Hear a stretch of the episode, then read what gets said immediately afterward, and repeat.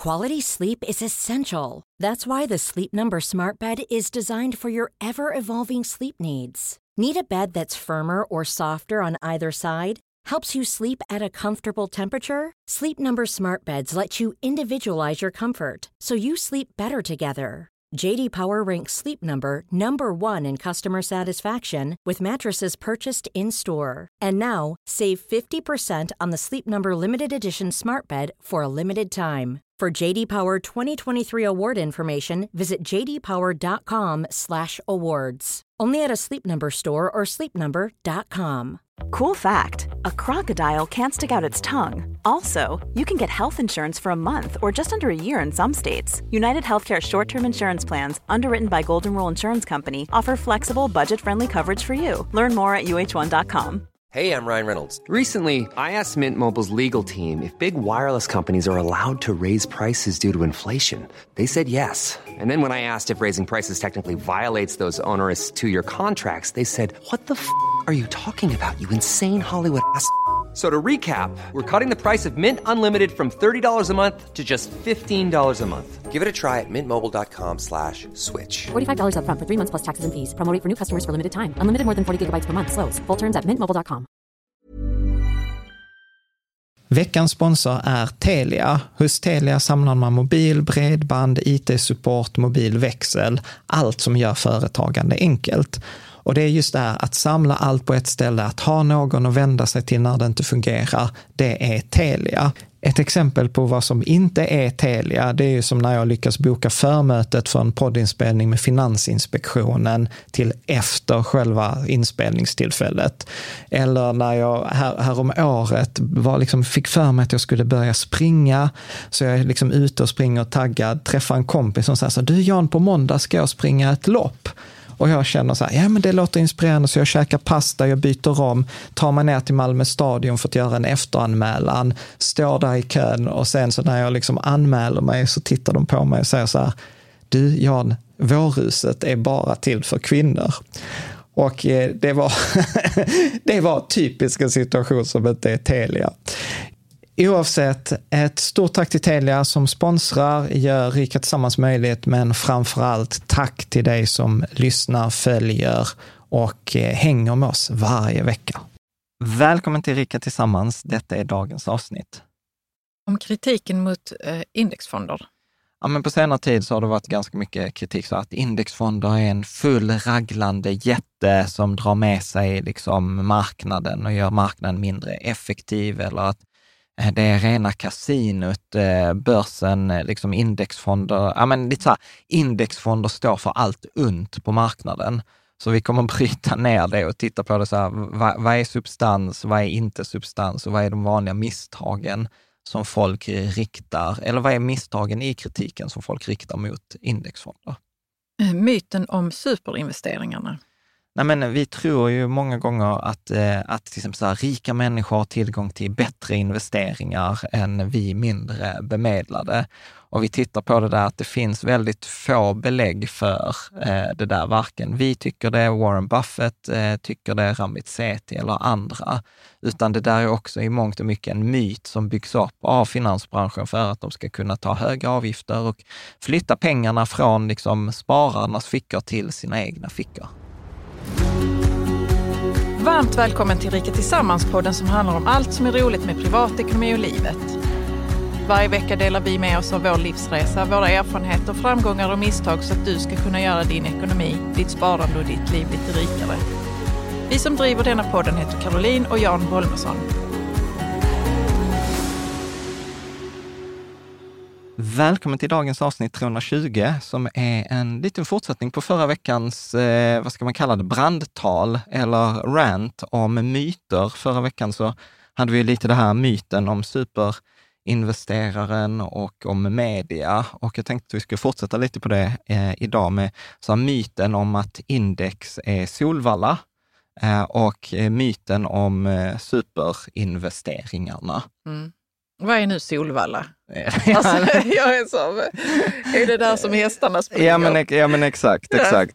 Som Eh, Jägersro i Malmö. Ja, men exakt. Och, och eh, det kommer lite från att eh, i samband också med att vi släppte de här avsnitten så har det varit diskussion i forumet för att Christer Gardell, vi, vi nämnde det förra veckan, den här förvaltaren av den här Sevian-fonden och han är väl så här bolagspirat och lite så här kändis i finansbranschen i Sverige. Då har han liksom sagt i en intervju, tror jag, med Affärsvärlden att indexfonder eh, eller börsen är rena kasinot och Gardell sågar indexfonder och ingen verkar bry sig. Det är det, det han säger, att ingen verkar bry sig. ja, ja, men Men precis. det är ju inte helt sant kanske. Ja, men du, du, du kan ju liksom, eh, ci- cit- citatet, jag tror detta är klipp från någon tidning eh, där de refererade till, till det här eh, Gardell-intervjun, så du kan ju Mm. läsa där uppe. I en exklusiv intervju med Affärsvärlden säger han att indexfonder är livsfarliga och gör börsen till ett kasino. Det blir inte investerare på börsen längre utan spelare. Rena Solvalla, säger Gardell. Ja, och så fick ju detta då naturligtvis uppmärksamhet eftersom det ger sig på indexfonder och indexfonder har ingen direkt försvarare där ute så att det är liksom enkelt. Så detta, detta började ju liksom snöbolla ut så att du kan läsa sen eh, också eh, från, Ja. eh, från vidare. DIs analytikerprofil Rickard Bråse, som också gästade må- måndagens Börsmorgon, ligger närmare Christer Gardell i synen på indexfonder. Indexförvaltning är planekonomi och planekonomi brukar inte vara jätteomhuldat i ekonomiska kretsar, säger han. Ja. Och jag blev bara så här, blev, Planekonomi, ja det för ju tankarna till kommunism. Ja, men eh, exakt. Ja. Och, och, och, och lite som jag sa i, i förra avsnittet, där jag sa att jag, sa att jag börjar känna mig lite gubbig, så är, Ja. jag, så är jag också så här, att detta är också en liksom så här kommentarer som är gamla som gatan.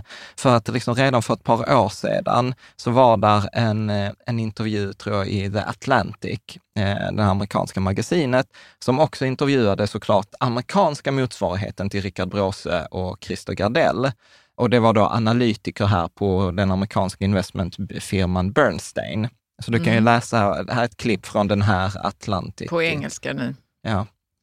One primary concern comes from the analysts at Bernstein. A supposedly capit- capitalist economy where the only investment is passive is worse than either a centrally planned economy or an economy with active market-led capital management. Ja. Alltså så att eh, detta och, och då var de ju så här att ja men detta är, alltså indexfonder är värre än marxism. Eh, Mm. Men man kan också undra, så var kommer liksom den synen ifrån? Ja men det, det, återigen, och då, då, är vi, då är vi tillbaka Jo, men på... för den är ju väldigt extrem egentligen, att den skulle kunna jämföras med marxism eller kommunism. Ja men det, du vet om vi drar till med någonting Ja, ingen ja, gillar ja, planekonomi och ingen gillar kommunism. Och Nej, det är så här, sant. Då, då utmålar man ju fienden i, i liksom den värsta dagen. Ja, och så tar jag det på allvar. Bara, var kommer det ifrån? Ja, Hur kan då- man jämföra dem så? Ja, och, och, och, och, då är vi, och då är vi tillbaka och då är vi tillbaka på det här eh, med, eh, som, som vi ställde frågan förra, förra, förra avsnittet. Vem tjänar på det? Vad, vad är incitamentet för dem? Jo, men detta ger ju, detta ger ju dem uppmärksamhet och detta är ju också någonting som hotar deras leverbröd. Alltså detta hotar ju det de tjänar pengar på- på. För att om folk då lägger pengarna i indexfonder, ja men det betyder ju att, lite så som vi hade i det här avsnittet 302 med eh, Craig Lazara, som vi kommer att citera rätt mycket i dagens avsnitt, då sa han ju så här, men tänk att det är, detta är spelare runt ett bord och det enda sättet för folk att slå index, det är ju att någon annan måste förlora med motsvarande mot index. Så att aktiv, det folk glömmer bort är att aktiv förvaltning är ett nollsummespel. Så att det någon tjänar måste någon annan förlora, mer Ja. eller mindre. När det gäller aktiv förvaltning, inte när det gäller investering, när det gäller aktiv förvaltning. Så att det, det är liksom så viktigt att urskilja.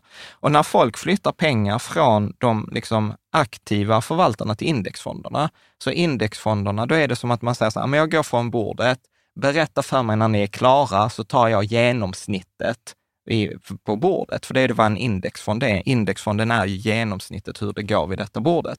Och detta har man ju visat i artiklar, jag tror till exempel en artikel från 2019, eh, där, där man visade att vad indexfonder gör är ju att de tar ju leverbrödet från de dåliga aktiva förvaltarna. För de får ju inte längre något kapital, utan vi tar ju pengarna från de dåliga aktiva fonderna och så sätter vi dem i index.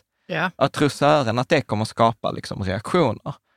Min, och, och jag är så här, de får gärna hålla på. Det som blir min, det som skaver för mig i detta blir ju att de drar till med någonting som är en halvsanning. Och det är liksom så här classics också, media och Trump och alla. Man drar till med en halvsanning och sen så bygger, liksom så här, eller vad är det man säger, den bästa lögnen innehåller ett korn av, san, ett korn av Ja. sanning. Mm. Men är man då ny eller liksom man har hört oss eller någon annan prata om indexfonder så är det klart att man blir orolig. Om detta är liksom proffsen säger detta, så hur, hur ska jag tänka? Och, och då tänkte jag att liksom i början av detta liksom avsnitt, vi ska gå igenom några av de här argumenten och så ska vi lite skjuta ner dem. För, för jag påstår att de är ute och reser Ja. eh, i, i det här. Och jag tänkte innan vi hoppar in i det, så vill jag bara säga liksom ett stort tack till alla de som följer oss och stödjer oss på Patreon, eh, som gör det möjligt att vi kan ta ett sånt här två eller till och med tre avsnitt i rad och prata om så här, men vad är det media säger för att vi är inte beroende av media, för att vi kan göra detta tack, tack vare det stödet vi får på Patreon. Sen hoppas jag också att de som är med på Patreon inte bara ser det som välgörenhet, utan att faktiskt ser det eh, som att de får tillbaka någonting. Att vi har till exempel nu under hösten ganska mycket eh, extra tillfällen. Vi har sådana här fik, digitala fika tillsammans där vi bjudit in liksom allt från Erik Strand till eh, ränteförvaltare, till vårt live-event i, i Stockholm, eh, till ja, men massa, där, där kommer massa extra material runt det där. Och, och vi har dessutom så här tre fikor på onsdagar. Mm. Så att man kan läsa mer på patreon.com kriket tillsammans eller man kan trycka på länken i, i förhåll här till avsnittet. Alltså ett stort tack till dig som sponsrar oss via Patreon och tack till dig som överväger att göra detsamma. Bra, så att jag tänker att vi ska hoppa in i, i detta med några, skjuta ner några av de här argumenten. Och jag tänker att istället för att ni ska lyssna på mig, så, kan, så, så har jag tagit fram citat från då två stycken, eller tre stycken eh, personer som är liksom duktiga på det här också. Det ena är Craig LaZara. Eh, och Craig Lacera, vi intervjuar honom i avsnitt 302. Han är vd på Standard Poor, alltså S&P's eh, SPIVA-avdelning som är så här eh, Standard Poor Active eh, versus Passive. Så att han, han är liksom chef för, liksom, lite, vad ska man säga, inte en forskaravdelning, men de som liksom mäter hur går det med aktivt förvaltade fonder versus passivt förvaltade fonder och varit i finansbranschen, konstaterade vi sedan 1977. Så att han har gjort detta ett tag. Den andra vi kommer att citera rätt mycket är Larry Swedrow, som också Ja, det vet jag inte vem det är. Nej, det är... Var du sarkastisk Nej, där? eller? lite, men jag tänkte så. De flesta har jag ändå hört talas om när du, när du säger något namn. Ja. Men det, det, den här personen har jag nog aldrig hört. Nej, men det Nej. är, jag, vi har inte han citerat honom. Jag Nej. gillar honom. Han är Mm. finansiell rådgivare. Jag tror också han har varit, detta är jag inte säker på, jag tror han har varit typ så ordförande för typ en sån motsvarighet till Aktiespararna i USA. Mm. Eh, och han, skriver, eh, han skriver rätt mycket artiklar. Men vad sa du att han är nu för någonting? Eh, han är tänk på honom som finansiell rådgivare i, i USA. Oberoende och... Ja, ja Mm. precis. Mm. Och sen kommer vi citera Ben Felix som driver en podd som jag gillar, som är ganska lik vår i USA, som heter Rational Reminder. Och jag tror han är kapitalförvaltare, men släpper rätt mycket YouTube och, och sånt klipp. Så att det är lite, lite källorna och, här- och vad det blir insprängt här är också om man refererar till vetenskap, vissa sådana vetenskapliga studier eh, eller papers. Så att vi kan, du kan läsa, detta är raka citat. Det enda jag har gjort är att jag har översatt det från engelska så att det inte blir så mycket engelska. Ja. Eh, Så att eh, du kan... Då är det från Craig Lacera. Ja. Ett argument har dock väckt en del akademiskt intresse. Att indexsparande kan bli så stort att det inte kommer att finnas tillräckligt med aktiv handel med aktier och att marknaderna därför blir mer ineffektiva. För att det är ju ett av de argumenten som eh, Gardell för över. Det är ju rena skolor. Folk köper en indexfond och en indexfond gör ingen analys, så de köper det till vilket pris som helst. Och detta åsidosätter liksom eh, att eh, marknaden är effektiv, det vill säga att aktier är rätt prissatta. Mm. Så ett argument blir, liksom, blir att ju mer pengar som går till, till passiv förvaltning, alltså till indexfonder som bara liksom, jag, jag vet, en indexfond säger ju så här, jag vet inte vilken aktie som kommer gå bra eller dåligt i framtiden, så vi köper allihop. Vissa kommer gå bra, vissa kommer gå dåligt, men som snitt kommer det gå som snittet för marknaden eller som för ekonomin. Och då är detta ett av de argumenten som de får fram, att indexfonder gör marknaden ineffektiv när det gäller prissättning och det drabbar alla och då blir det rena solvallar för att eh, en aktie kan få vilket värde som helst. Ja. Är du med? Så det, jag, det, förstår, men jag förstår inte referensen till solvallan då faktiskt. Ja, men det jag är för att, det. Ja, men för jag, att köper det, inte, jag satsar inte på alla hästarna på, på trav på Solvalla. Nej, men det blir ju för, för aktiva förvaltare så blir det ju en aktie kan ju gå hur som helst. Alltså det blir slumpmässigt. Ja. ja. Och så säger de ju också, de bryr sig kanske inte så mycket om indexspararen, men de förklär ju det ofta så här, i, i en omtänksamhet kring indexspararen. Så att ja, men du, köper ju, du köper ju allt, då har du ingen koll på vad det underliggande är värt, så du köper kanske en hundralapp för 150 kronor. Ja, mm. ja, ja. så du kan fortsätta.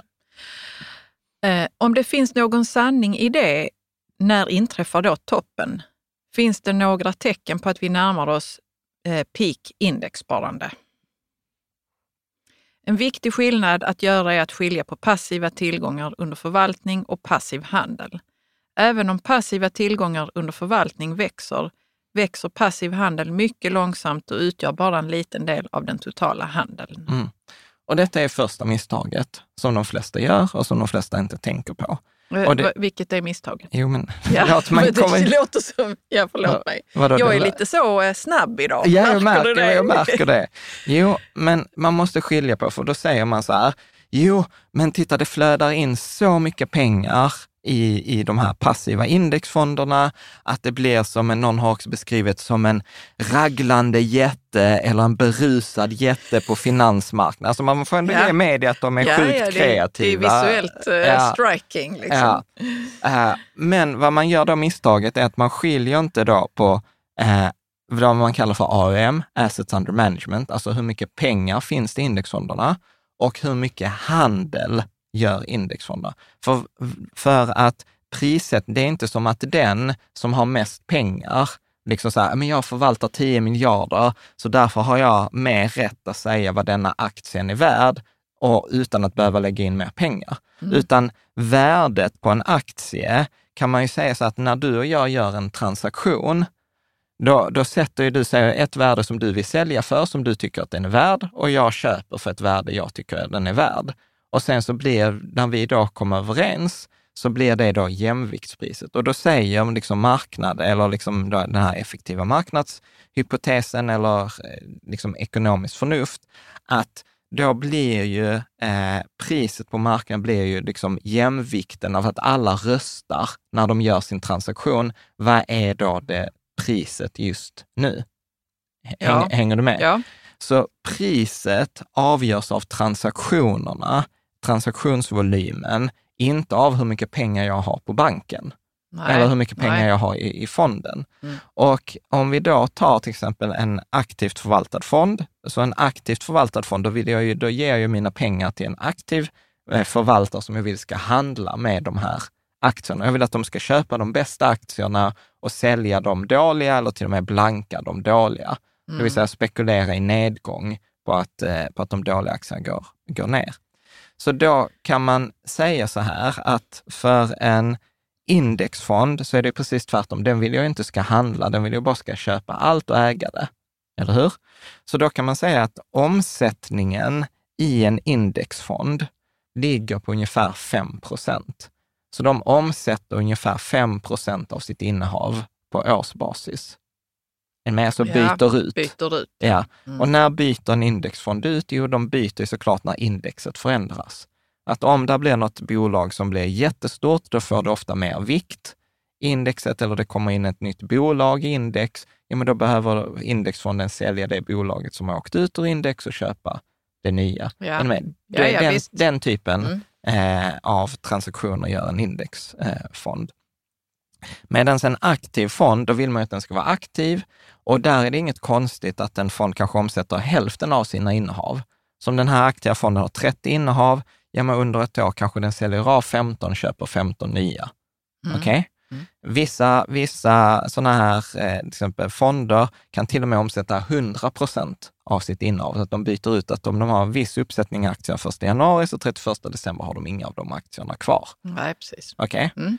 Så att då kan man ju säga så här, att redan där ser vi, och detta har ingenting med volymen att göra, hur mycket pengar de har, utan detta handlar bara om liksom, transaktionsvolymen.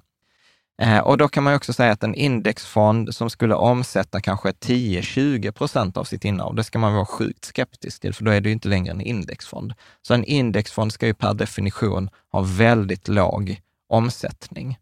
Okej?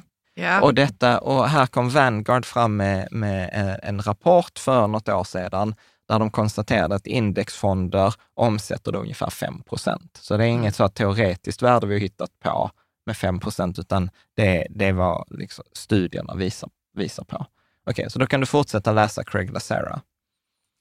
Antar vi en omsättning på 5% på indexfonder och en aktiv fond på 50% så står aktiva förvaltare idag, när, in, eh, när index står för 30% av allt ägande, då står de aktiva för 91% av all handel. Ja. Så att, så att när nu indexfonder har 30 procent av allt kapital och det har gått kanske från 7 procent i början av 2000-talet till eh, 30 procent nu. Det är en ganska stor, det är fyra gånger ökning, det är en tydlig Absolut. trend. Det har Mm. puttat ut många aktiva förvaltare. Det har eh, gjort det svårare för aktiva förvaltare att generera det här all alfat, alltså avkastningen över index. Men trots det här att man står för en tredjedel av ägandet, så står man fortfarande för bara 9 procent av all handeln. Så att de aktiva förvaltarna står för 91, alltså 9 av 10 Ja. affärer här står. precis. Ja. Och, och Vanguard visade också i en studie, de sa så här att för varje krona en indexfond handlar, så handlar aktiva förvaltare med 22 kronor. Så att där är en jätte, så att man kan inte titta på, när, när, när Gardell till exempel gör den här jämförelsen, så blir det lätt att tro att bara, åh, de växer. Ja, men bara för att de växer så växer inte deras andel av handeln, för att indexfonder är passiva och det är handeln som sätter priset. ja, då förstår jag precis vad du menar nu. Är Ja, du jag känner- sarkastisk? nej, jag är inte sarkastisk. För jag tänkte så, vad, eh, vad är det jag behöver fatta här nu? Och, det, och då sa du det. nu. Ja, så att Det det är- Mm. så att du kan fortsätta här. Eh, Crazy. För att handeln hos passiva indexfonder ska överstiga 50 procent så skulle indexfondernas ägande behöva överstiga 83 procent. Inte ens då är det säkert att prissättningen skulle sluta vara effektiv. Och då säger han så här, in plain English. We are a long way from passive investors controlling trading a, if such a level exists. Ja.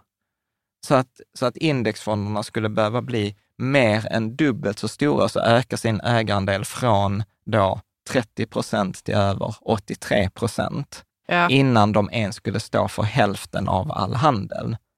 Och, och återigen, det är handeln som, som, av, som, bed, som sätter priset på de underliggande tillgångarna. Ja. Okej? Mm. Så, så, att vi är, så att det är därför jag tycker att detta är liksom, man har gjort en höna av en, av, eller man har gjort en hel häst av en fjäder. Nej, men för att man tar ett korn av sanning. Ja, om indexfonderna skulle äga 100 procent av pengarna, ja, då skulle inte prissättningsmekanismerna funka. Nej. Men, men vi ser ju här att de kan komma upp till 83 procent av allt ägande och fortfarande vara mindre än 50 procent av all handel. Ja. Så, så att det är, inte, det är inte förmögenheten i indexfonder som spelar roll, det är handeln. Och vi Var kan det inte mer där som jag skulle... nej, du Nej. kan fortsätta här. Okej, vi fortsätter på Cla- Craig Lazara. Mm. Hur kommer vi att veta vid något tillfälle i framtiden att marknaden inte längre är tillräckligt, tillräckligt effektiv? Förmodligen skulle ett tecken vara att tillräckligt stort antal felprissatta aktier. Då skulle värdet av framgångsrik aktiv förvaltning öka. Exakt. Så vad som händer om, om det skulle vara massa felprissatta aktier, då kommer där ju vara någon som upptäcker så här, shit, detta bolaget, eh, aktien kostar 50 kronor om det borde vara värt 100. Ja, Och då kommer de ju köpa den och hålla den tills marknaden upptäcker att det borde vara värt 100. Eller så kommer de upptäcka så här, men titta den aktien kostar 200 kronor, borde bara vara värd 100. Ja, vi blankar den. Alltså till exempel det som har hänt nu under här 2023 med SBB till exempel, eller med andra typer av bolag. Och då, då ökar ju möjlighetsutrymmet för de aktiva förvaltarna, för då kommer ju de kunna göra eh, bättre affärer eftersom det finns fler möjligheter till, Ja, till fel att rätta till. Och en aktiv förvaltare tjänar ju pengar på att rätta till fel pris på marknaden. Mm. Eh, detta är ett troligt utfall. Men kom ihåg, den enda källan till överprestation för de som presterar över genomsnittet är underprestationen hos de som presterar under genomsnittet.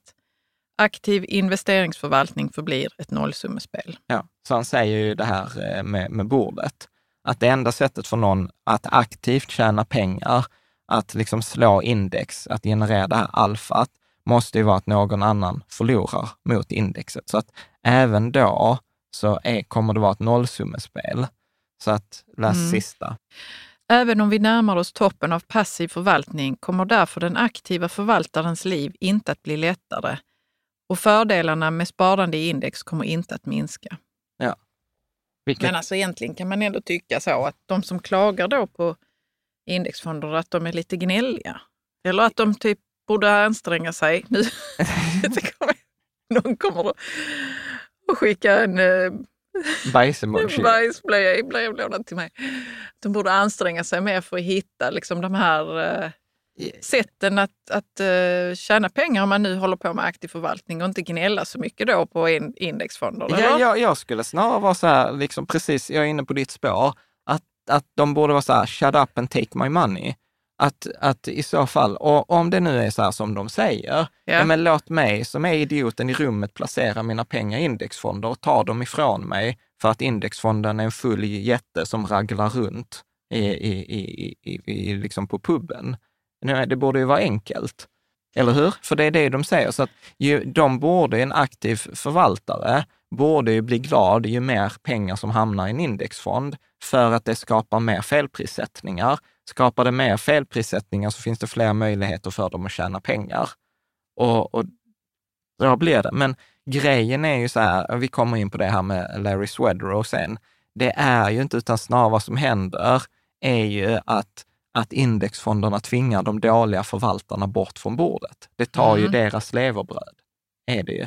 Och, och som han säger liksom här, ironin i det hela är att även om det skulle bli så, så kommer det inte bli lättare för de aktiva förvaltarna, för de kommer fortfarande tävla mot de andra aktiva förvaltarna vid bordet, vilket gör att för oss som eh, liksom inte har den ambitionen, eller liksom tror på den här erfarenheten, tror på forskningen istället för att tro på sin egen, eller ha en övertro på sin egen förmåga, så kommer index förmodligen fortfarande att vara det bästa stället att vara på. Mm. Ska vi läsa Larry Swedrow? Ja. Så detta är från en, eh, från en artikel som han skrev och det, eh, 2018 som heter Mythbusting on Index Investing. Så att det är ju roligt så att den här kritiken som nu kommer i svensk media 2023, den kom redan liksom för fem år sedan och den kom, jag lovar att den kommer komma om fem år igen. Och det är detta som jag Jo, menar jo, men med, också för att man ska få lite uppmärksamhet i Ja, media, så såklart. tar man det. såklart. Vi, vi får inte glömma det. Det är ju ingen nedsida, det är ju ingen nedsida för Gardell att prata om där, för det är massor av uppmärksamhet. Vi pratar om honom Ja. här i podden. Normalt sett så brukar jag ju vara så här att jag håller huvudet lågt, gör min egen grej, lite som de där, okej, om folk liksom hindrar inte en fiende som gör ett misstag. Nej. Eh, men, men i det här fallet så är det så att jag, jag hade så här, jag hade dålig dag på jobbet, så gick jag in på Aftonbladet och så var jag till och med citerat på Aftonbladet och då var jag så här, men för Var du citerad på Aftonbladet? Nej, Gardell. det- Gardell ja. Detta var ju Mm. citerat på, Aft- på Aftonbladet. Varför är du där när du har en dålig dag? Jag vet inte. För Det är att ju jag, ändå, jag undviker vissa sociala medier och tidningar och sånt när jag har en dålig dag. ja, det, Då men vet det, jag så, det men- kommer bara bli mer ångest. Jo, men det är väl så här den här klassiska, står du i en grop, eh, sluta, grä, sluta gräv, men då är man så bara, "Ha, jag ska gräva lite till, må lite dåligt till. Ja. Ja, okej, Ska- men Larry Swedrow hade skrivit Mythbusting on eh, Index Ja, Investing. och det började med att han citerar en annan sån här artikel som har gett sig på indexfonder igen. Mm. Och han är ju lite mer så här, han är ju så här 60 plus och skräder inte orden, Larry Nej, Swedrow. nej. Ja. Eh, okej, men då... då, Då, då refererar han till en annan artikel. Ja. Ja, författaren fortsatte med att notera. Tillströmningen av miljarder dollar till passiva fonder tillsammans med centralbankens åtgärder har drivit upp finansiella tillgångars priser genom taket via massiva köp oavsett pris och fundamentala värden. Mm. Notera, det är precis samma sak som sägs här. Ja. Så här man Ja, köper, man där säga. flödar in massor av pengar, det har gått upp och där är liksom ingen, ingen hänsyn till fundamentala värden, alltså vad är det värt egentligen? Och, och alla kan köpa sig, ja, vi har tryckt centralbanken har tryckt massor av pengar. Du vet, så här, återigen, korn och sanning, lätt, att- lätt att tro på. Men Mm. låt, oss, eh, låt, låt Larry fortsätta. Detta visar en fullständig brist på förståelse. Passiva investerare är pristagare, inte prissättare. Det är de aktiva förvaltarnas åtgärder som driver priserna, inte de passiva förvaltarnas.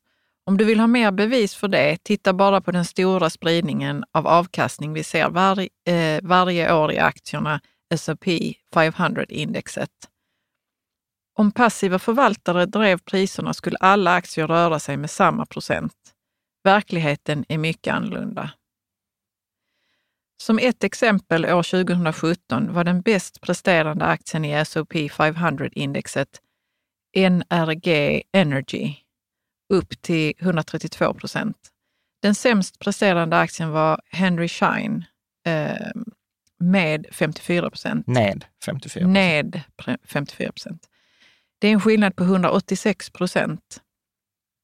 Det kan inte förklaras av något annat än de aktiva förvaltarnas åtgärder.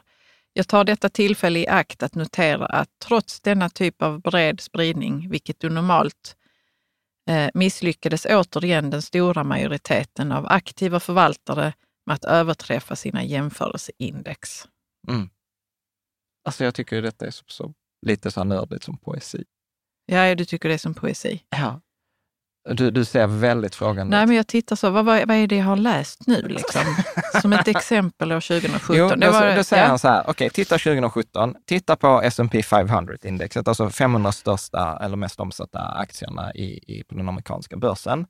Och då säger han så här, titta den bästa aktien, den gick upp 132 procent. Den sämsta aktien gick minus 54 procent. Mm. Om nu indexfonder är en raglande jätte som är full, hur kan den här raglande jätten liksom ha en spridning på 186 procent mellan den bästa och den sämsta aktien? Mm. Eh? Det pekar ju på att det är aktiva förvaltare som har liksom pressat ner den ena aktien och höjt den andra aktien till skyarna. Så återigen, liksom, så att detta är ju liksom en mer liksom, empirisk undersökning av det som Lazara pratade om utifrån teoretiskt. Men, men Larry Swedrow är inne på exakt samma sak, där han säger så här, det är inte de passiva indexfonderna som sätter priset, det är de aktiva förvaltarna som gör det. Mm. Och, och det blir ett konkret, konkret exempel. Känns det mer förståeligt? ja, för om, om de passiva eh, hade haft eh, prissättningspower, liksom, då Ja. hade det inte varit så stor skillnad. Nej, då hade det varit, det som man skriver, om passiva förvaltare drev priserna skulle alla aktier röra sig med samma procent. Mm. Så, så att det stämmer varken teoretiskt eller empiriskt. Mm. Ska vi fortsätta? Mm. Förespråkare för aktiv förvaltning kommer att fortsätta kritisera passivt sparande. I nästan alla fall jag har stött på är dessa angrepp inte bara grundlösa, de är också absurda och lätt avslöjande som sådana. Men det hindrar dem inte. Anledningen är enkel. Passivt sparande hotar deras försörjning. Därför bör deras beteende inte komma som en överraskning. För de investerare som söker en avkastning bättre än marknaden är svaret inte att engagera sig i aktiv förvaltning. Även om det är möjligt att vinna det spelet är chanserna att göra det så dåliga att det helt enkelt inte är ett klokt val. Ja, vi kan pausa där. Mm. Så att här säger han ju precis samma sak som, som vi säger. Att det är så här, återigen så här, cui bono. Vem tjänar på det? Varför gör de detta?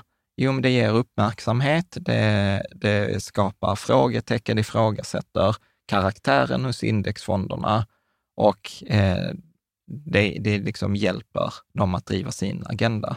Mm. Och här är han också inne på det här, nej men det, det funkar ju inte. Aktiv förvaltning slår ju inte eh, passivt sparande indexfonder. Eh, och det värsta tror jag för, för många av de här aktiva förvaltarna är att fler och fler, till exempel institutioner och, och företag och andra som har med stora mängder kapital börjar ju inse detta. Så att man förlorar ju sannolikt pengar till indexfonderna. Ja. Ja, ska vi fortsätta här? Så istället för att vara att man ska hålla, försöka hålla på med aktiv förvaltning. Ja, istället är svaret att söka exponering mot unika, oberoende faktorer som visar en historisk premie som har varit stabil över tid och olika ekonomiska klimat och beter sig likadant runt om i världen, är robust mot olika, defini olika definitioner, är implementeringsbar, vilket innebär att de överlever transaktionskostnader och har intuitiv risk eller beteendebaserad förklaring till varför eh, du borde för, förvänt, förvänta dig en premie framöver. Sök dessa större exponeringar genom lågkostnadsfonder som är väl diversifierade och passivt förvaltade. Ja. Så vad är det han säger? Han säger på ett ganska avancerat språk, Mm. säger han så här, köp indexfonder istället för aktiv förvaltning. Eh, förespråka aktiva förvaltare kommer alltid kritisera indexfonder. Och det som man då bör köpa, det är ju det här unika oberoende faktorer som visar historisk premie. Det har varit stabilt i olika ekonomiska klimat, det vill säga köp inte något som är populärt just nu. Köp någonting som funkar på olika geografiska marknader eh, och som, är då, som inte följer på olika definitioner. För ibland så har man så här, men, eh, vi, värde versus tillväxt eller småbolag versus stora, men då kan man ha olika definitioner. Det blir också stökigt. Och detta är ju till exempel en av anledningarna som det var ju några som sa, skrev i kommentarerna till förra avsnittet. Kan jag verkligen också rekommendera, läs gärna om du, om du gillar det vi gör, följ gärna eh, kommentarerna i forumet efter ett avsnitt, för där, där skrivs så mycket kloka grejer.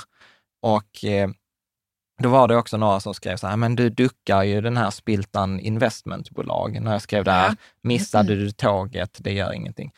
Alltså så här, nu kommer jag väl göra mig ovän med stora delar av investerarsverige. Jag kan inte förklara varför svenska investmentbolag går bättre än andra. Jag konstaterar när vi tittar historiskt, de har gjort det. Jag konstaterar att Spiltan Aktiefond Investmentbolag har varit en av de bästa fonder man har ägt eller kunnat äga.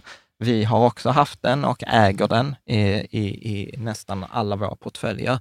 Men jag har fortfarande inte träffat någon som har kunnat ge mig en förklaring till varför funkar svenska investmentbolag mycket bättre än tyska investmentbolag eller amerikanska investmentbolag.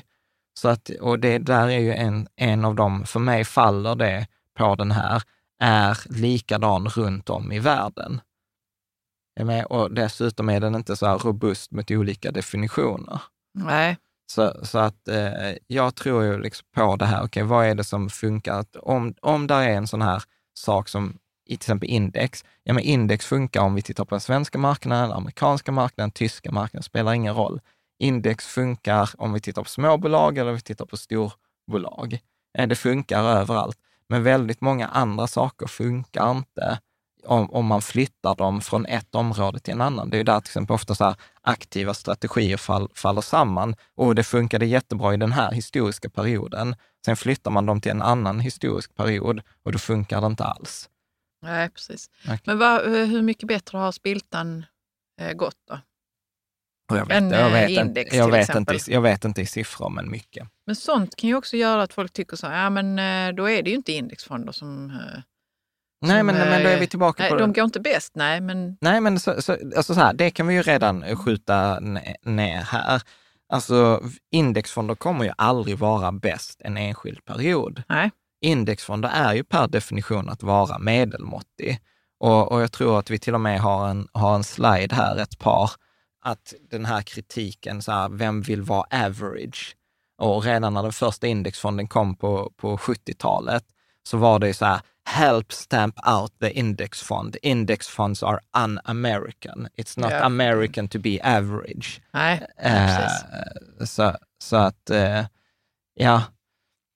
Så att nej, det, en indexfond kommer ju aldrig slå en, eh, öv- det är ett enskilt år, slå en annan form. Däremot kommer det vara precis så som vi pratade i förra veckans avsnitt, att över tid så tror jag att indexfonder kommer slå det mesta. Så att det var ju, jag, när jag döpte förra avsnittet till superinvesterarna, så tolkade jag, eller jag kunde ju inte förutse vändningen som det tog i forumet, där folk var så här, istället för att bli arga, så var så här, "Ah, jag vill ha en t-shirt med superinvesteraren. Och du vet, där kom ut så här, några, jag tror en användare, Guldkant och Index Queen och Melva var några så här som bara, ja men titta, detta är superinvesteraren Ingvar, Ingvar Index. Och så började de göra sådana här memes Mm. eh, med, med det där.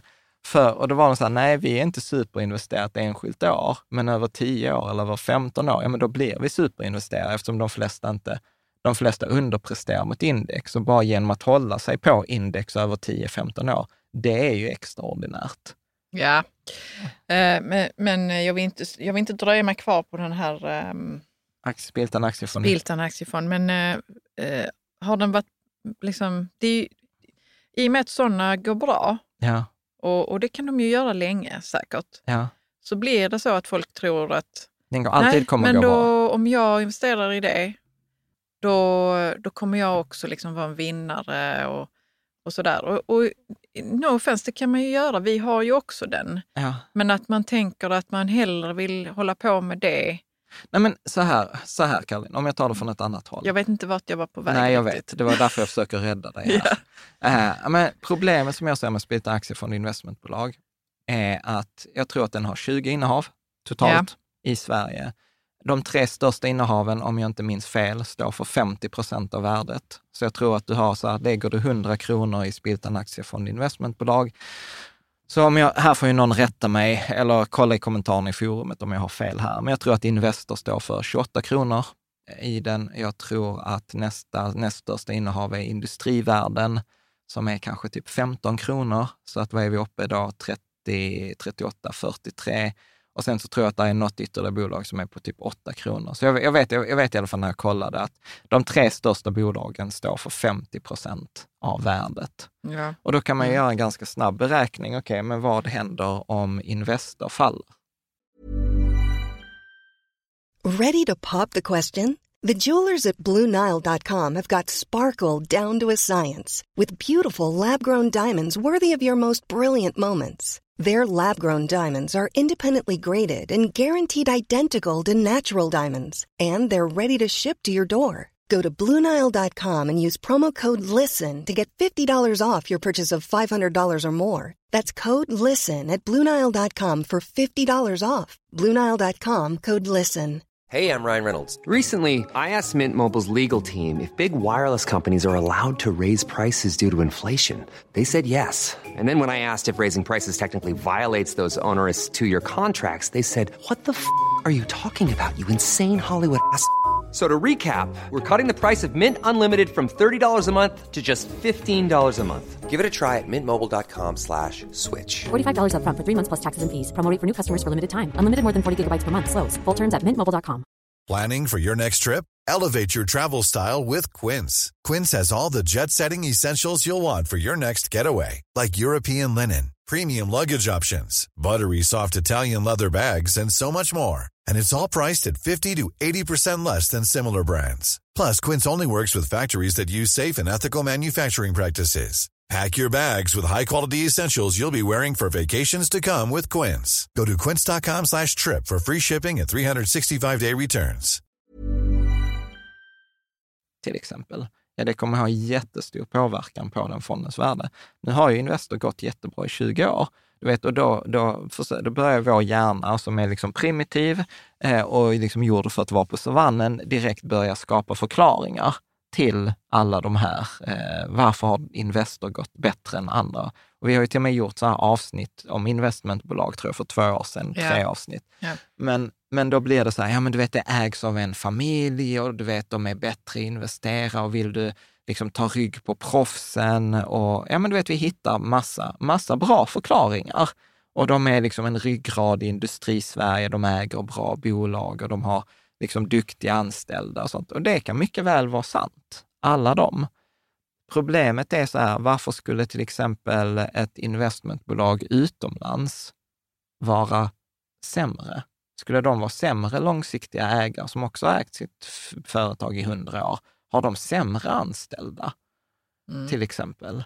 Alltså står det att, för mig blir det så här, när, när jag tar hela detta resonemanget och, och flyttar det från Investor i Sverige till eh, till exempel eh, något utländskt eh, konglomerat eller något utländskt investmentbolag, så märker jag så här, nej, men så kan man ju resonera kring alla dem. Ta Warren Buffett. Skulle Berkshire vara ett sämre bolag än Investor? In, eh, Berkshire har inte slagit amerikanska indexet de senaste tio åren. Nej. och då skulle jag nog ändå påstå så här, till exempel att Buffett är nog ändå bättre investerare än en Investors investeringschef. Alltså förstår du? Så att Ja, för jag mig, har fått för, mitt svar. Ja, så för Ja. mig för mig är det så här, ja det är klart den kan fortsätta vara mycket bättre, men man behöver vara medveten om att, säg då jämfört med att sätta pengarna i Lysa som sprider ut på 10 000 bolag, där eh, liksom, du har inte alls samma exponering. Eh, så då tar du en annan risk och, och då är det också som, vi, som någon skrev i forumet, att alla avvikelser från index skapar ett större möjlighetsutrymme. Ja, det kan gå mycket, mycket bättre, men det kan också gå mycket, mycket sämre. Och jag skulle ju tyvärr inte bli förvånad om vi kommer till någon dag i framtiden där Spiltan aktiefond investmentbolag inte längre presterar bättre än index. Och då är ju frågan också hur snabbt kommer den nedgången gå? Kommer den gå eh, liksom så, att, så pass att det blir mjuklandning? Eller kan det liksom hända något, något helt annat? Om man sätter, sätter mycket tilltro till, till Investor. Ja, jag Mm. förstår. Bra, Mm. ska, vi, eh, ska vi hoppa tillbaka till Larry Swedrow? Ja. Ja. Då fortsätter han här. Det är också viktigt att inse att förutom prisupptäcktsaktiviteterna hos aktiva investerare spelar utgivare av aktier en viktig roll i att upprätthålla marknadsjämvikt eller effektivitet. Om företag tror att deras aktie är för högt värderad kan det, de ge ut fler aktier eftersom kapitalet är billigt. Tänk tillbaka på slutet av 1990-talet. När företag tror att deras aktie är undervärderad kan de engagera sig i aktieåterköp. Ja.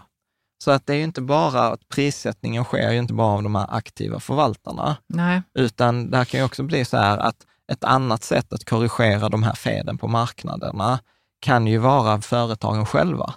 Så företagen själva kan ju då antingen ta in pengar, eh, det vill säga ge ut fler aktier, eller de kan köpa tillbaka aktier. Att de tänker så här, okay, vi tjänar mer pengar på att köpa tillbaka våra aktier än vad vi tjänar på avkastningen på eget kapital eller på det egna kapitalet. Så att där är också en sån här liten myt i det här att, ja men du vet, så här, den här indexfonden är raglande jätte. Nej, där finns ganska mycket stöttor och kryckor och, och börjar han eller hon bete sig så är det ju inte som att andra sitter helt passiva. Nej. Ja. Nu, nu blir det, här kommer lite komplicerat, men, men vi, jag kommer förklara detta stycket som kommer nu. Ja. Ekonomisk teori antyder att den marginella kostnaden för att söka efter felprissatta värdepapper bör motsvara den marginella vinsten som förknippad med att utnyttja prissättningsfel. Ja, det vill säga att, att hitta fel på marknaden kostar pengar och det kostar pengar att agera på dem. Så till exempel om jag hittar en aktie som är övervärderad, som är aktiv förvaltare, så vill jag tjäna pengar på att den ska korrigeras ned. Och då kan jag tjäna pengar på det genom så kallad blankning. Eh, och då kostar, och en blankning är mer eller mindre att, att jag, köper, eh, jag köper en aktie och sen, eh, eller sna- snarare så här tvärtom. Det handlar om att jag säljer en aktie idag, så jag lånar en aktie av dig Mm. som har den här aktierna och så säljer jag den på marknaden för 100 kronor och sen kommer ju du vilja ha tillbaka den här aktien. Och då är min tanke att då kommer jag köpa tillbaka den i framtiden för ett lägre belopp. Så att när den då, om den är felvärderad, då sålde jag den nu på 100 kronor och sen så köper jag tillbaka den på 50 kronor, ger tillbaka aktien till dig och då har jag ju sålt någonting för 100 och betalat eh, 50 och så har jag tjänat 50 kronor på det. Med. Men du kommer ju vilja ha något betalt för det här lånet. Ja. Så att om, om säg priset, eh, jag kan sälja den för 100, men det korrekta priset är 99, så är det inte värt för mig att göra det, för att det kommer vara för dyrt för att betala dig i förhållande till den vinsten jag gör. Är du med? Mm. Så att det är det vad han säger här, att där är att för att man ska kunna upptäcka detta så måste kostnaden för att, för att agera måste vara lägre än det jag tjänar på det. Mm. Mm. Som tillgångarna som investeras i indexfonder ökar till den punkt där felprissättning blir lätt att identifiera och dra nytta av, skulle aktiva investerare åter, återinträda på marknaden Tills den marginella nyttan av aktiv investering återigen inte överstiger den marginella kostnaden. Ja, det vill säga att det är detta som vi pratade inom, så här, shut up and take my money. Att om det är så att indexfonder felprissätt, skapar massa felprissättningar på marknaden, då kommer det ju bli felprissättningsmöjligheter och då blir det eh, möjlighet för någon som är aktiv att gå in och tjäna pengar på detta. Och då kommer det dra till sig så många som kommer tävla om det här tills det återigen inte blir lönsamt att utnyttja den här felprissättningen. Så att det är självreglerande. Ja, så detta skulle de ju sagt i den här intervjun då. Jo, men alltså så här, Så, återigen. hur, funkar det, hur funkar det med detta då? Ja, men, Ja. men återigen, alltså, titta här. vi har ett stycke här. Jag har fått läsa det ett par gånger igår innan, innan jag... Jo, liksom, jo, men när du förklarar det så kan, så kan man ändå förstå det som att det, det, Det är logiskt. Ja, det är logiskt. Ja, Och att de nu då, eh, indexfonder har så mycket pengar och det blir felprissättningar och så, skulle inte då det finnas möjligheter för Jo. en aktiv investerare? Då kunde man ställt den Jo, frågan ju i intervjun absolut. kanske. Men återigen, då är vi också så här, visst, då kan man det ena perspektivet och säga så här, ja men journalisterna borde skärpa sig. Nej. Eh, jo, men det är ju det ena Ja, vi det kan säger. man tycka. det jag kan vet man- inte men- hur mycket de har att göra. Ja, men exakt. Men återigen, då måste vi ta ett steg tillbaka. Vad är deras, du vet, de ska ju, nu har jag inte jobbat som journalist, men jag gissar att det finns så här, du ska publicera så här många artiklar eller så här många. Och så ska de göra det i ett ganska brett antal ämnen. Så att de kan ju inte det, så de går ju på det som är enkelt. Och där är ju bevisat också, då vet jag att till exempel Cornucopia eh, har protesterat mot en blogggranne, att många grejer, så, gånger så tar ju journalisterna bara någons artikel och bara skriver om det. Ja, utan många gånger ens hänvisa till källan, för att jag vet att de har stulit hans artiklar till den nivån att han idag är så att han skriver ibland inte ut källan, utan han skriver när han är ny först med någonting, så för han har ju egna kontakter, till exempel Ukraina-kriget. Då skriver han inte ut källan och då skriver han så här, källan kommer om 24 timmar. För att då vet han att annars kommer liksom de stora tidningarna sno det från Ja, honom. för de vill veta källan, ja. Ja, Mm. och, då, och då bypassar de honom. Så han Mm. får ju inte ens cred. Så att jag börjar ju mer och mer idag vara så här, är jag intresserad av något ämne, nej, men då följer jag ju dem som kan det ämnet. Så att ja, jag går in på Cornucopia, har fått läsa om Ukraina, det är den bästa källan i Sverige för att följa Ukraina-kriget. Men jag förväntar ju mig inte att få höra vad som har hänt i Malmö av Cornucopia. Nej. Eh, så, Nej. så, så att, så att jag, jag ska nog påstå att här, ekonomijournalisterna har inte den kompetensen. Nej, och det kan också vara så att de tänker, ja vi lägger ut detta här och sen är det någon annan som kommer ta den bollen ungefär som vi gör nu då. Ja, precis, men vi är ju sjukt nischade. Ja, Alltså, alltså man, man måste ju vara lite nördig. Uh, We Ja. love you som följer oss efter 320 veckor i rad. Men, men återigen, det kräver ju så här att man tittar, man har tänkt på detta, man har varit med ett tag. Så för mig var det så att när jag såg detta så var det direkt så här, ah, jag har varit med om detta förr. Och så var det så här, leta i gamla arkiv, så här, vad var nu de här artiklarna? Och jag Ja. vet ju vilka personer som också har skrivit om detta innan. Ja. Så att på, där finns ju då en, en, en, en, vad ska man kalla ett paper? Alltså på engelska. Det är Ja, inte men- ett papper, studie. ja men en studie. Ja. Mm. Det är en studie från 2019 som eh, detta tipset fick jag från Ben Felix. Så återigen, ära den som äras bör, så jag ska inte göra sån cornucopia-grej. Han tipsade om en artikel som då heter Pa- Passive Assets eh, Management Securities Lending and Asset Prices. Och om man ska sammanfatta den så säger man så här, många indexfonder sitter på stora innehav aktier och det är ju ofta liksom ett dött kapital, alltså man bara äger aktierna. Eh, Och ett sätt för indexfonden då att tjäna pengar, det är att låna ut de här aktierna till de aktiva förvaltare som vill eh, blanka, då tjäna pengar på nedgång. Vilket innebär, som man har kunnat se empiriskt, att priset på blankning har gått ner. Eftersom Ja. det är många indexfonder som sitter på stora innehav av aktier, så har ju liksom konkurrensen mellan indexfonderna gjort att priset för att låna en aktie har gått ner. Eh, vilket faktiskt ironiskt nog leder till att eh, marknaden har blivit mer effektiv eftersom priset för att tjäna pengar på felprissättningen har blivit lägre. Mm? Så mm. detta är också liksom en sån ironi, att man tänker inte att genom att de blir större så blir ju också marknaden mer effektiv. Ja. För det blir, oin, det blir ointuitivt. Så att, eh, och vad den också konstaterar, den här artikeln, är ju så att, att indexfonder driver dåliga förvaltare bort från det lönsamma bordet, där man har tjänat mycket pengar på avgifter till exempel. Och man har kunnat komma undan med dålig, dålig avkastning. Och sen kan man gå in och nörda på detta ännu mer, som till exempel att eh, många indexfonder handlar eh, med varandra utanför marknaden. Alltså man handlar det som kallas för secondaries. Så att när en, en fond, eh, till exempel när olika indexfonder har till exempel inflöden och utflöden, så behöver de korrigera det. Men om, om du har ut, eh, utflöde och jag har inflöden, ja men då kan ju vi handla utanför marknaden. Och då kan vi förflytta de här priset utan att den underliggande aktien ens påverkas. Ja, så, gud, jag zonade ut lite. Ja, ja skitsamma. Vi behöver ja. inte gå in på det. Men där finns, där finns sätt för de här stora indexfonderna att handla utan att deras handel påverkar marknaden. Vilket gör att de aktiva förvaltarnas handel får en ännu större påverkan mm. utifrån det vi mm. pratade om innan. Ja. Bra. Så att, så att återigen, för att runda av det här med kritiken mot indexfonder, det är inget nytt. Eh, det har hållit på sedan liksom, eh, liksom 70-talet. Eh, och, och, det är lite roligt också för att till exempel en av de som drev den mest kampanjen mot indexfonder var något som heter Fidelity. Och, och där, de hade ju en vd, eller en ordförande, som hette Edward Johnson, som sa så här, alltså jag kan inte tänka mig att den stora massan in, investerare skulle vara nöjda med bara få genomsnittlig avkastning.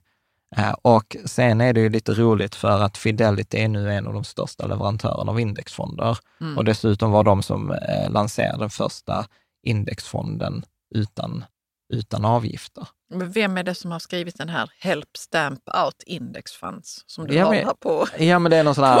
alltså, det låter så tramsigt. ja, ja, ja.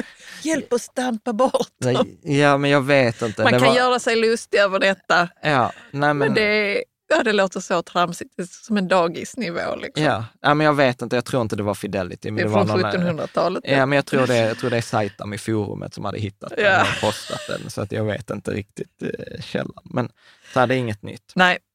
Och jag tänker också att, eh, att vi ska göra ett liksom, litet sidospår som är relaterat här. För nu har vi pratat så här myten om liksom, kritiken med, mot indexfonder. Men jag tror att detta hänger ihop med det som vi pratade om förra veckan med myten om superinvesterarna, men också den här myten om att det finns några superinvesteringar. För det är det de implicit vill också ja, säga, ja. så här, köp Just. inte de här, köp detta som är bättre. Mm. Och för ett tag sedan så var det en eh, amerikan som vi gillar också, Ramit Sethi, som ställde frågan, eh, du kan ju läsa hans fråga som han ställde på Twitter. Do rich people have access to better investments? Ja. Och då var, så fick folk svara ja eller nej? Ja, och då var det typ 82 procent som svarade ja, att de tror att rika människor har tillgång till bättre, till superinvesteringar. Och jag var ju, var ju så här, fan, vi kan ju inte vara sämre, vi behöver ju också ställa, ställa frågan. Så vi, jag ställde frågan i vår community och eh, på Twitter och lite andra ställen. Och vi fick in över 3000 svar. Eh, 58 procent svarar ja, så att man får ändå vara lite nöjd att vår community verkar ju vara lite bättre än Ramitsetis community.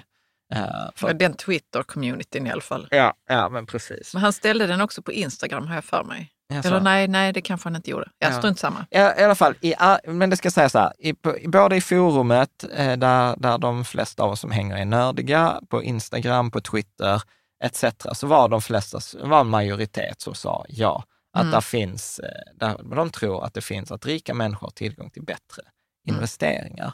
Mm. Och mitt svar till den frågan är så här, nej, det finns inte bättre investeringar för rika människor. Jag tänkte vi ska, vi ska prata lite om det här. Och jag blev ändå så ganska nyfiken, så här, vad, vad handlar detta om? Så att jag ställde den frågan i, i forumet. Och då, då var det liksom, det här är lite olika klipp på svar. Och då var det några som skriver så här, men rika människor har möjlighet till bättre investeringar eftersom de har en, eh, uppbär en annan respekt, har ett större kontaktnät och blir fjäskade för. Eh, tyckte jag ändå var lite roligt.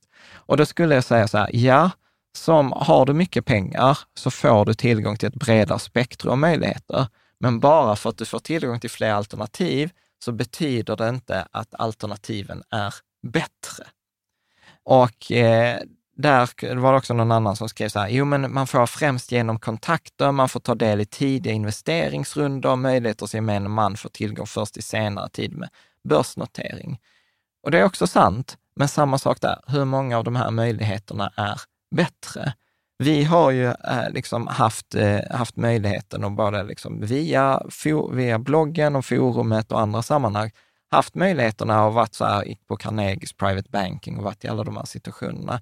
Och jag kan ju säga att långt ifrån allt det man har sett och hört där har varit bättre och många av de grejerna som vi genuint trodde var bättre, ja men detta, vi ska bygga ihop ett konglomerat eller vi ska göra en roll-up eller vi ska göra massa saker.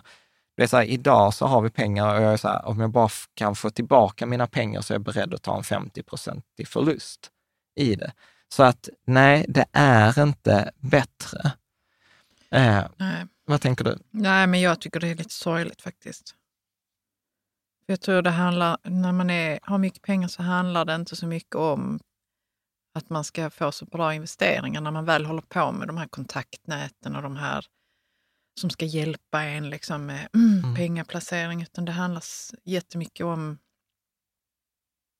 vet, helt andra saker. Ja. Sociala vi... grejer. Absolut. Och sen så förklär man dem för sig själv så att det handlar om att vi ska få hem pengarna från det och det stället. Ja. Eller med minsta möjliga förlust. Ja, men jag får vara med så. på det där. Jag blev bjuden på den middagen. Ja, och vi fick blev... åka och kolla på de husen där. Och du vet, för mig, nu är jag ju som jag är. Ja. För mig tar det jättemycket energi att hålla på och vara social. Så ja. att jag, nej, jag vill ju inte det. Och vissa älskar det. Och får ut någonting av det, ja. fine. Jag vill också bara slippa sånt där, ja. Eh, tyvärr. Ja. Mm. Så jag tror att vi, vi ska gå in på det, för ska, vi ska citera Warren Buffett. Återigen, ja. istället för att lyssna på oss, lyssna på vad klokare människor säger. Men Guldfeber här i forumet skrev en rätt intressant grej. Han skrev så här, beror på lite vad man menar med bättre. Men jag skulle tro att rika har större möjlighet att ordna till exempel förmånliga lån eller finansiering i gemene man. Om jag hette Penser i efternamn skulle jag bemötandet hos en bank till exempel bli annorlunda. Och detta skulle jag säga så här, ja men det håller jag med om. Mm. Att ha det så här, men då är det inte att du får bättre investeringar, utan Nej. så här, du kan göra en bättre affär. Men det kan du göra så här, är du restaurangägare och köper 100 kilo lök varje vecka så får du bättre pris än om du köper tre lökar i veckan på ICA. Så mm. det är liksom inget, eh, inget eh, konstigt. Mm. Sen är det också, Jackalope skrev så här, du kan läsa vad han, vad han skriver. Ja. De som har access till mer kapital har tillgång till andra investeringar som privatpersoner inte har, för det finns lagar som skyddar privatinvesterare. Frånsäger man sig detta skyddet och räknas som en professionell investerare så har man access till lite andra valmöjligheter som kan ge en bättre spridning och eventuellt bättre avkastning. Men det mest uppenbara är nog att om du har mer kapital så sänker många aktörer dina avgifter eller ger dig högre avkastning. Mm. Jag kan säga så här, väldigt få ger högre avkastning, men man sänker, sänker avgifterna. Det är betydligt vanligare. Men återigen, även om jag är professionell, jag har varit klassad som professionell investerare och det är så här, jag skulle säga snarare tvärtom får man mer skit. Men det är, det är finare inpackad skit. Hur då menar du? Ja, men du får så här, oh, du vet, vi, vi, du är inbjuden på den här dragningen och här gör vi private credit eller här gör vi det här och så är man bjuden på en lunch eh, och så har de tagit dit någon analytiker eller någon kändis eh, inom finans och så ska de prata om det och så låter det superbra, ja, och så är avgiften hög. Så att jag, jag är så trött på, på nu, återigen, nu är jag gubbe igen. Vi går Nej, vidare. men jag, jag tycker inte du är gubbe John. Jag, är också, jag gillar inte heller sånt. Nej. Jag tror det bara handlar med, om inställningen till det. Ja. Och att man inser vad, vad det är man får och att det inte synkar med vad man vill ha. Men jag, jag, tror att det hänger ihop med att vi återigen så blir lurade av hjärnan. För att jag tror så att i nästan alla områden så stämmer liksom sambandet så här, högre pris ger bättre kvalitet eller att högre pris ger exklusivitet. Medan i sparande så är det ju det här ointuitiva, att liksom det är tvärtom, ju lägre avgift eller ju billigare, desto bättre. Och, och, och återigen hänger det också ihop med det här att myten om att i, i alla områden i livet, förutom sparande, så är det så här, den som kan mest, gör mest, engagerar sig mest, får bäst resultat. Medan i sparande, återigen, så är det så här, den som är lat, passiv, oengagerad, ointresserad, oinloggad, det är den som vinner.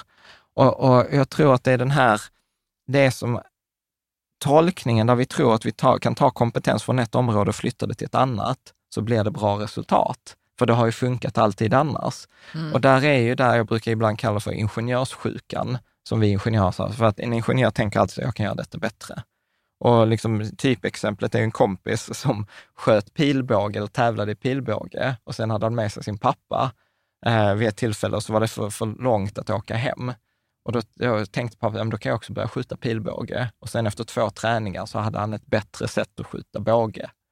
Och jag tror jag tänker så här, vi har skjutit båge sedan typ tusentalet. Det är inte så att man går på en träning och sen vet man ett bättre sätt att skjuta pilbåge på. Ja, ja. Ehm, Nej, metodmässigt ja. Nej. Är, är, är, är, är du med? nej. Eller ja. Ja. Så, så att jag, jag tror att på samma sätt kan det också vara för människor med mycket pengar, kan det vara liksom svårt att förlika sig med att, att deras pengar inte borde kunna köpa de kompetens som vanliga småsparare inte har och därmed kunna slå småspararna.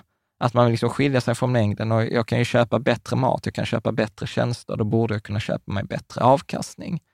Eh, och där finns ju redan liksom mycket också återigen i media, en hel industri som utnyttjar detta. Och det finns ju säkert den som lyssnar eller tittar på det här, sett de här, ja men tio pensionsmisstag för dig som har tre miljoner eller mer.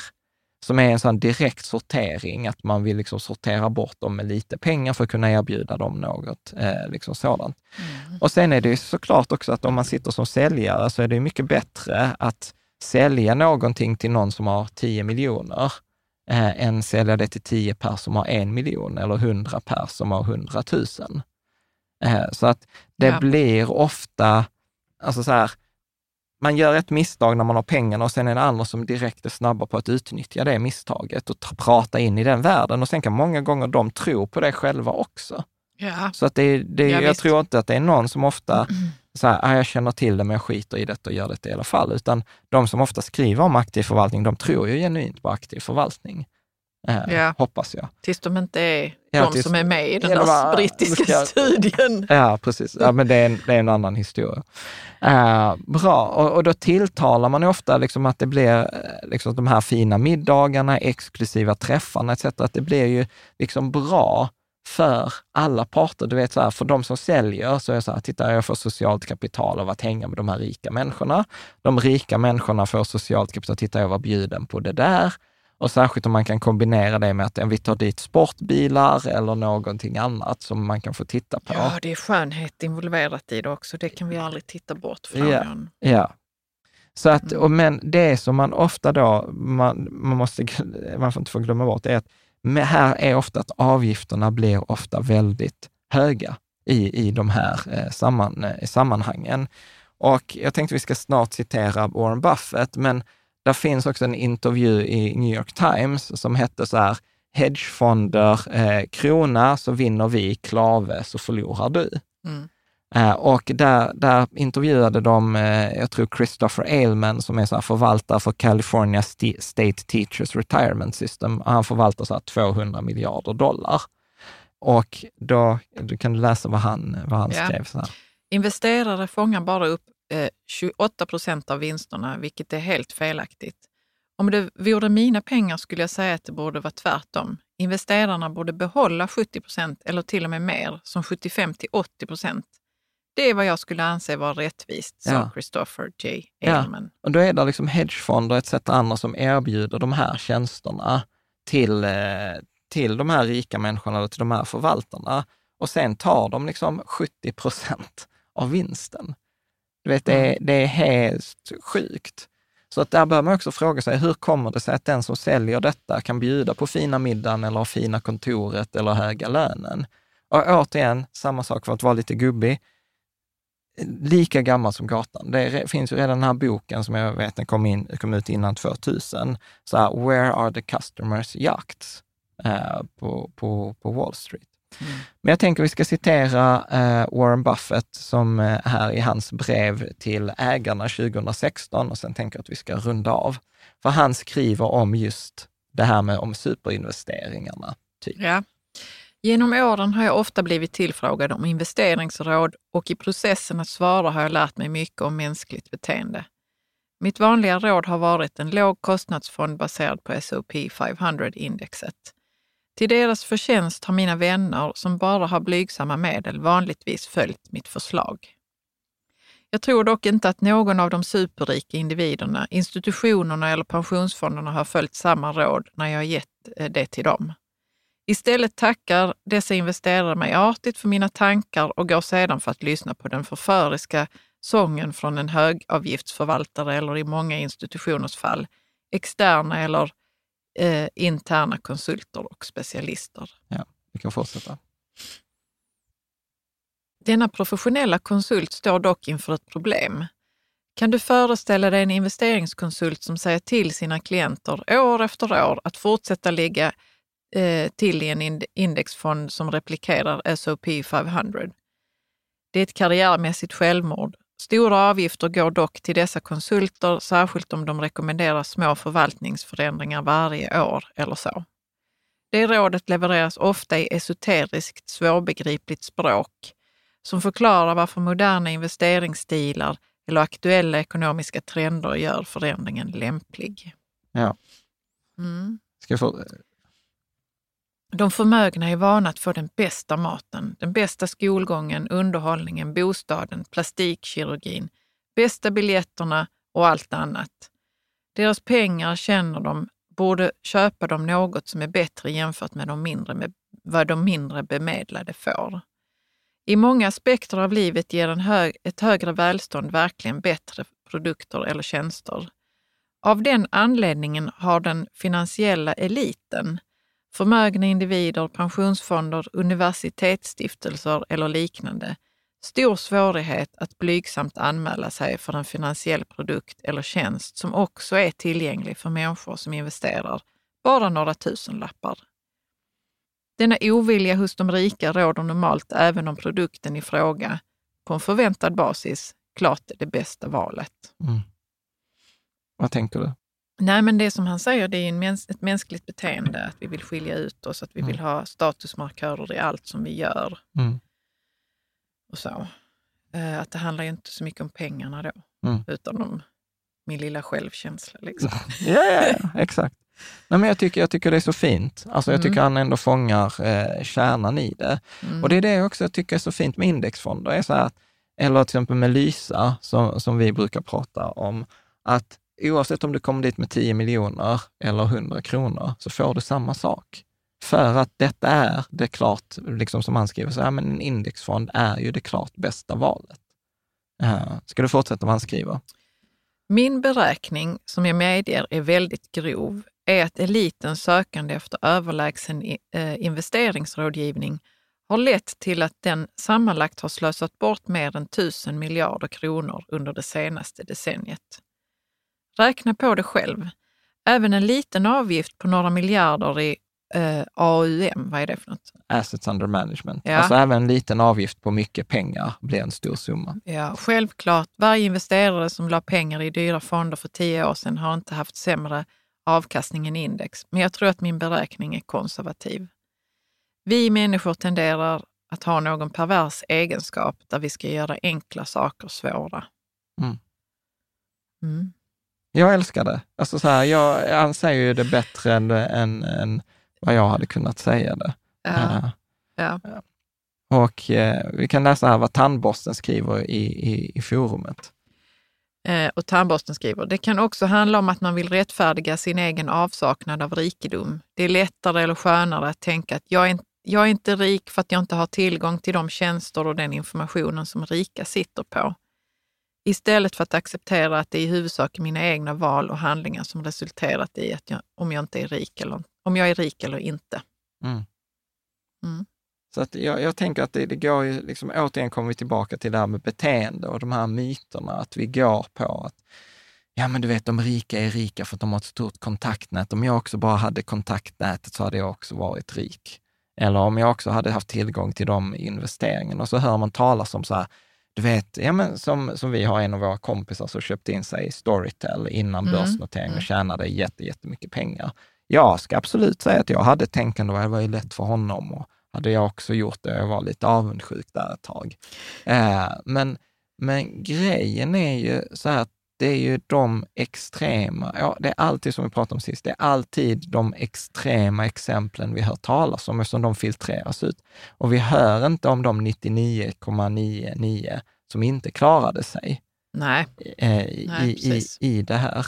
Så att jag, jag vet att vi har ju, vi ska ju runda av här, men vi har gjort ett avsnitt som heter avsnitt 277, så detta är ett tips till dig. Eh, vi fick faktiskt ett tips att i slutet av poddavsnitten hänvisa var man kan lyssna mer. Ja. Eh, eller om man vill fortsätta. Så om man inte har lyssnat på avsnitt 277 så det är ett jättebra avsnitt att ta efter detta, som handlar om att liksom säga, men gräset är inte grönare på andra sidan.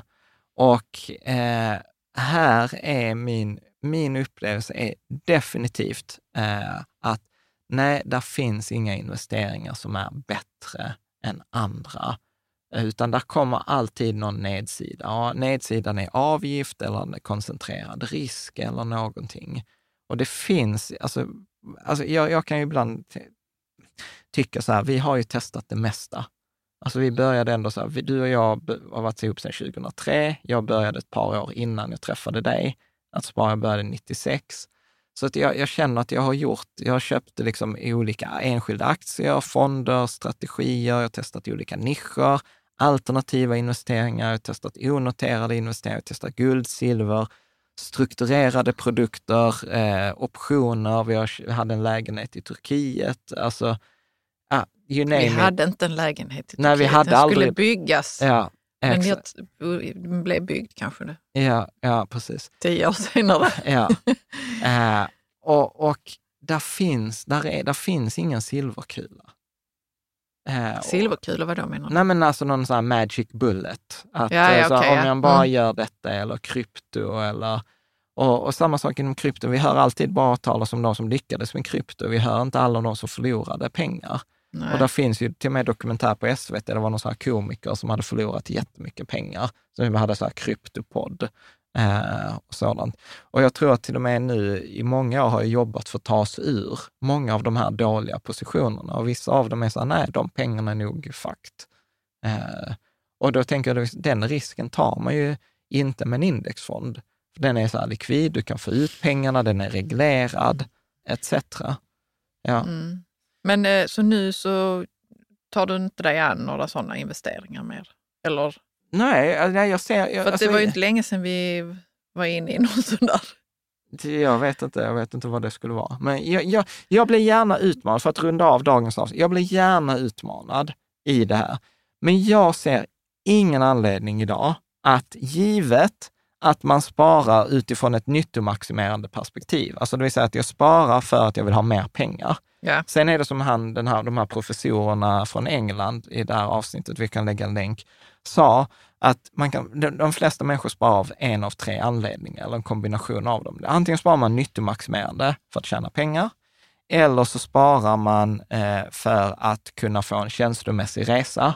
Mm. Du vet så här, åh jag fick kicken när det åkte upp och du vet när det gick ner så kunde jag berätta min krigshistoria.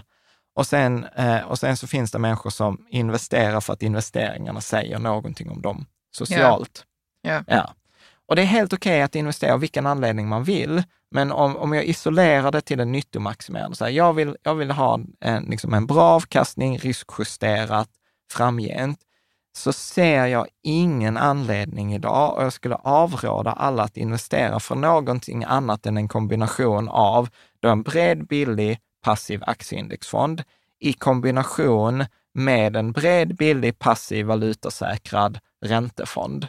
Och där man tar räntefond baserat på vad man, eh, vad man behöver. Då om man eh, vill ha liksom bankkontolik säkerhet eller jag vill ha avkastning på mina räntor eller liknande. Det som vi pratade här i ett avsnitt här om veckan med, om räntor. Eller ett bankkonto. Mm. Så det, det är de tre, jag påstår att det är de tre enda ingredienserna man behöver och med dem så kan du bygga vilken nyttomaximerande eh, portfölj som helst och allt annat är bara liksom brus eller lekportfölj eller att jag gör det av en annan anledning, för jag tycker det är kul, för att jag är intresserad, för jag vill lära mig, eh, etc. Så återigen, i nischen nyttomaximerande. Nej, men precis. Bra. Mm. Snyggt. Vad tänker du? Detta var ju lite så här brandtal. Ja. Jag vet inte vad jag tänker riktigt, Jan. Ja. Alltså, jag tycker det är skönt att ha indexfonder. Ja. Men jag är också väldigt ointresserad av Ja, att hålla på på något annat vis. ja precis. Nej, men så att jag hoppas att detta var lite så här, två avsnitt så här, gå inte på de här myten av superinvesterarna, gå inte på myten om att indexfonder är dåligt eh, för att de säger det. Gå inte på Mm. den här myten om att det finns några superinvesteringar, att det finns någonting annat som är bättre. Nej, och det är väldigt lätt att, att, att, dras till det om man nu prenumererar på nyhetsbrev. Det pratade vi om I förra förra avsnittet. Ja, om om eh, nyhetsbrev som är ekonomicentrerade, liksom, eller om man läser eh, ekonomimedia. Ja, ja, ja. Mm. Exakt. Så får man ju sånt. Liksom. Och då börjar intresset väckas. Mm. Ungefär som att någon som är på shoppingstopp ska inte vara ute online. online. Titta! Nej, men exakt. exakt. Nej, men så jag, jag är så här för, för många, så här, ja, men så här, har du ett, vi kommer alltid tillbaka till samma grej. Så här, har du en bra båt, sitt still. Sitt still i den båten. Eh, det, finns, det finns ingen anledning att hålla på eller känna FOMO kring, eh, Nej, kring, för det är det kring, som kan komma. Ja. kring andra saker. Att Eller så här, nu har jag hört någonting. Tror att man missar någonting. nu borde Mm. jag göra någonting annat. Ja, visst, det kan komma lockande etc.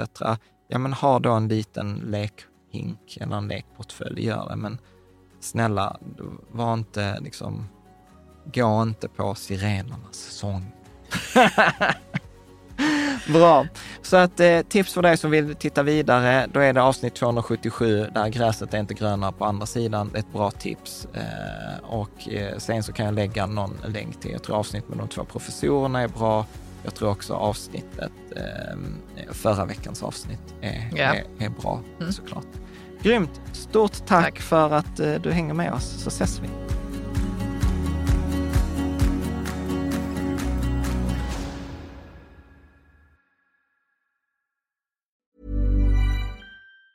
Even on a budget, quality is non-negotiable. That's why Quince is the place to score high-end essentials at 50 to 80% less than similar brands. Get your hands on buttery soft cashmere sweaters from just 60 bucks, Italian leather jackets, and so much more. And the best part about Quince, they exclusively partner with factories committed to safe, ethical, and responsible manufacturing. Elevate your style without the elevated price tag with Quince. Go to quince.com slash upgrade for free shipping and 365-day returns. Hi, I'm Daniel, founder of Pretty Litter. Cats and cat owners deserve better than any old fashioned litter. That's why I teamed up with scientists and veterinarians to create Pretty Litter. Its innovative crystal formula has superior odor control and weighs up to 80% less than clay litter. Pretty Litter even monitors health by changing colors to help detect early signs of potential illness. It's the world's smartest kitty litter. Go to prettylitter.com and use code ACAST for 20% off your first order and a free cat toy. Terms and conditions apply. See site for details. Mom deserves the best, and there's no better place to shop for Mother's Day than Whole Foods Market. They're your destination for unbeatable savings, from premium gifts to show-stopping flowers and irresistible desserts. Start by saving 33% with Prime on all body care and candles. Then get a 15-stem bunch of tulips for just $9.99 each with Prime. Round out Mom's menu with festive rosé, irresistible berry chantilly cake, and more special treats. Come celebrate Mother's Day at Whole Foods Market.